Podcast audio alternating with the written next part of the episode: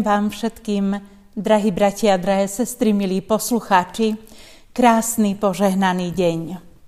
Dnes chcem spolu s vami rozmýšľať nad slovami pána Ježiša Krista, ktoré napísal, alebo teda ktoré povedal a máme ich zachytené a zapísané v Evangeliu podľa Matúša v 5. kapitole od 3. po 12. verš. Viem, že mnohí z nás hneď vedia, o čo sa jedná, ale napriek tomu si vypočujme Božie slovo. Blahoslavení chudobní v duchu, lebo ich je nebeské kráľovstvo. Blahoslavení plačúci, lebo oni budú potešení. Blahoslavení tichí, lebo oni budú dedičmi zeme. Blahoslavení smední, a smední po spravodlivosti, lebo oni budú nasýtení. Blahoslavení milosrdní, lebo im sa dostane milosrdenstva. Blahoslavení čistého srdca, lebo oni uvidia Boha. Blahoslavení tvorcovia pokoja, lebo oni sa budú volať Božími synmi. Blahoslavení prenasledovaní pre spravodlivosť, lebo ich je nebeské kráľovstvo. Blahoslavení ste, keď vás budú pre mňa haniť, prenasledovať a všetko zlé na vás lživo hovoriť. Radujte sa a veselte sa, lebo v nebesiach máte veľkú odmenu. Amen. Slovo blahoslavený. Manžela som sa nedávno v aute opýtala, Môžeš mi prosím ťa skúsiť krátkou definíciou vysvetliť slovo blahoslavený? A on mi hovorí šťastný v Bohu. Presne tak, byť blahoslaveným znamená byť skutočne šťastným, pokojným a požehnaným v našom Pánu Bohu. Ale okrem iného, slovo blahoslavený znamená aj hodný úcty ten, ktorý je vážený a uznávaný medzi ľuďmi. O takýchto ľuďoch hovorí Pán Ježiš Kristus, aj keď možno v súvise, ktorý by sme nečakali. Hovorí blahoslavený chudobný, blahoslavený plačúci, tichý, blahoslavený lačný a smedný, milosrdný, čistého srdca, tí, ktorí šíria pokoj, či blahoslavený, prenasledovaný. Pán Ježiš hovorí o týchto veciach veľmi otvorene. A to preto, aby otvoril oči svojim učeníkom a všetkým tým, ktorí ho počúvali. A aby nás všetkých cez tieto blahoslavenstva pripravil na mnohé situácie, ktoré nás v živote stretnú a ktorým budeme musieť čeliť. A predsa nemusíme prísť o nádej. Najprv pán Ježiš hovorí, že tí, ktorí ho nasledujú, budú musieť čeliť chudobe. Nielen tej majetkovej, ktorá sa nám s týmto slovom spája, ale aj vnútornej. Keď zrazu mnohé veci, ktoré mali pre nás veľký význam v živote a na ktoré sme kládli dôraz, stratia svoju hodnotu. Ako napríklad peniaze, rodina, príbuzenské vzťahy, to sa môže vytratiť. Hoci budeme ochudobnení o mnohé pozemské veci, túžby, želania, bude nás naplňať zasľúbenie, že nám patrí kráľovstvo nebeské. Patrí nám bohatstvo nevyčísliteľnej ceny, bohatstvo, ktoré moľ ani hrdza nikdy nezničia. Kvôli tomuto bohatstvu, pán Ježiš hovorí, sa oplatí vzdať veci, ktoré máme v tomto svete. Budeme musieť čeliť aj plaču.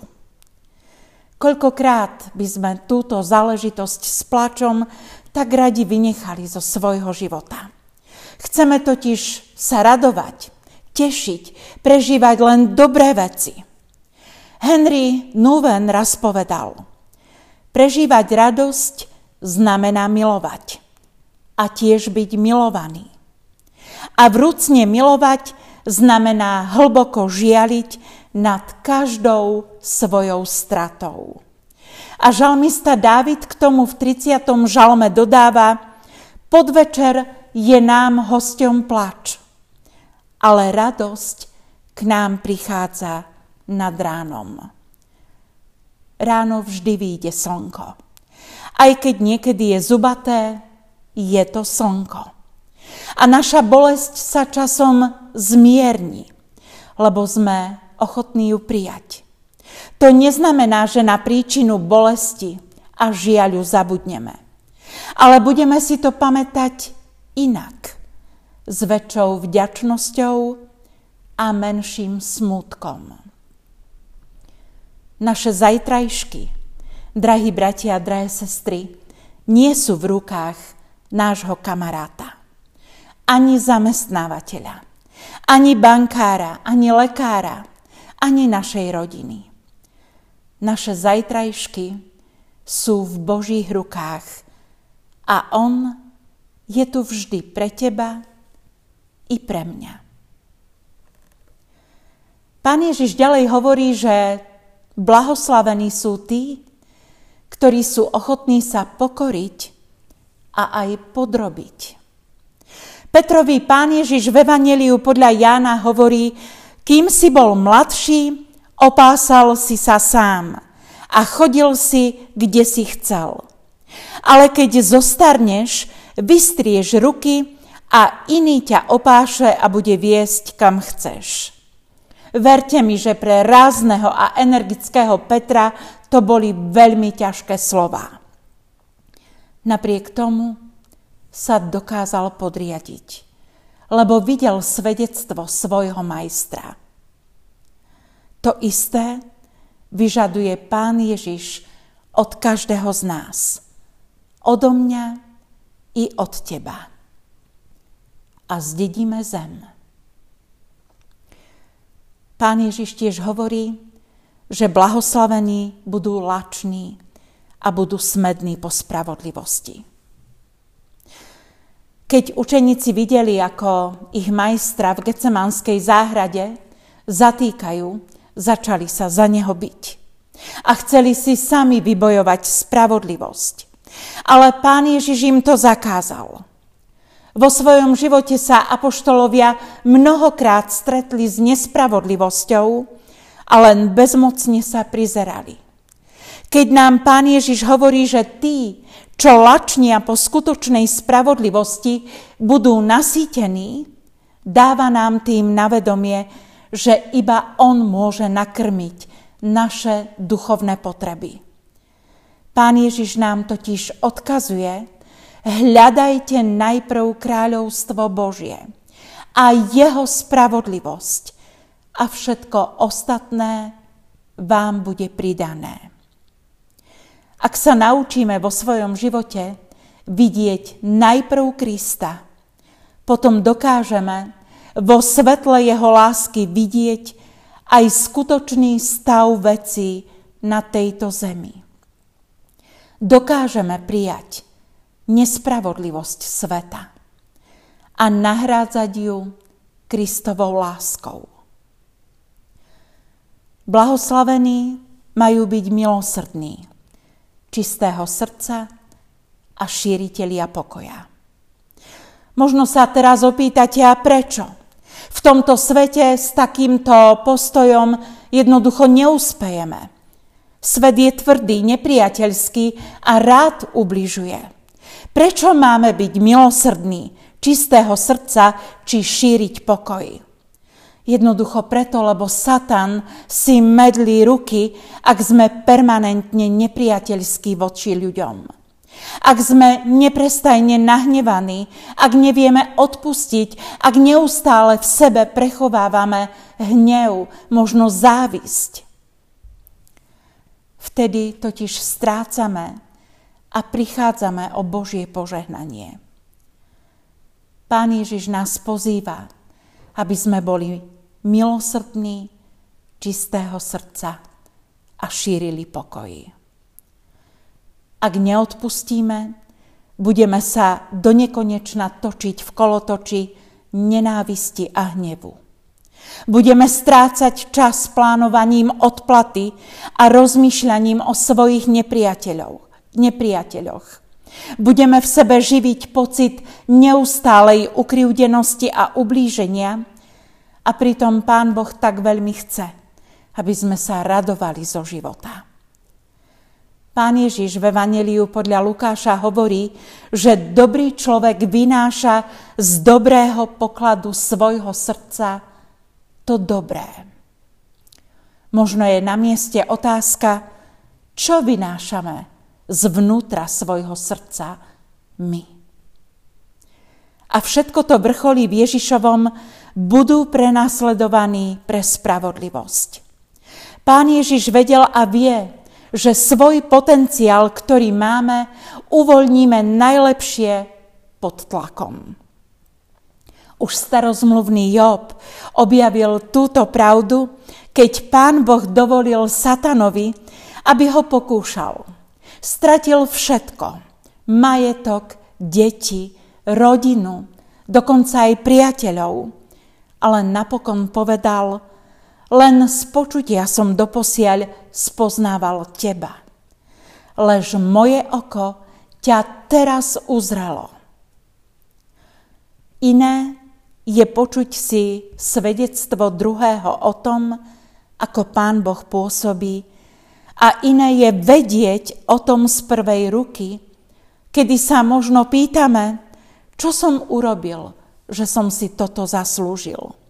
Alebo ak Pán Boh naozaj existuje, prečo dovolil, aby som sa ocitol v tejto situácii? A Pán Boh nám odpovedá. Preto, lebo v ohni skúšky u seba objavíš nové stránky charakteru. A tiež preto, že páľava a tlak skúšky ťa premenia z bezcenného uhlíka na nádherný diamant. A tiež preto, lebo v horúčosti skúšky zistíš, že aj keď ťa iní opustia, jedine Pán Boh ostáva verný poďme a staňme sa blahoslavenými podľa slov pána Ježiša Krista. V jeho slovách je totiž zachytené presne to, čo pán Boh od nás ako svojich detí v tomto svete chce a akými nás chce mať. Amen. Poďme sa pomodliť. Drahý náš Pane Ježiši Kriste, urob nás blahoslavenými podľa svojej vôle, podľa svojho slova, aby sme v tomto svete prinášali zväzť o Tebe, o Tvojej láske k človeku, o tom, ako premieňaš srdce človeka. Sláva Bohu Otcu, i Synu, i Duchu Svetému, ako bola na počiatku, i teraz, i vždycky, i na veky vekov. Amen.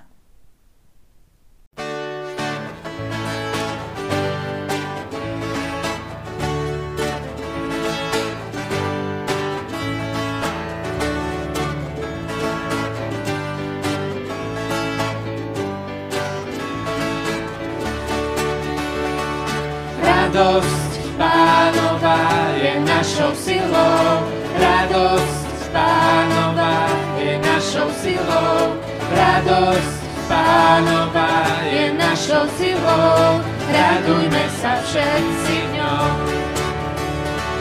Radosť Pánova je našou silou, radosť Pánova je našou silou, radosť Pánova je našou silou, radujme sa všetci ňou. Tlieskajme rukami, chválme ho žalmami, hrajme mu huslami, chválme ho bubnami, tancujme pred pánom, chválme ho cymbálom, radujme sa všetci dňom. Radosť Pánova je našou silou, radosť Pánova je našou silou, radosť Pánova je našou silou, radujme sa všetci v ňom. Radosť Pánova je našou silou, radosť Pánova je našou silou, radosť Pánova je našou silou, radujme sa všetci v ňom.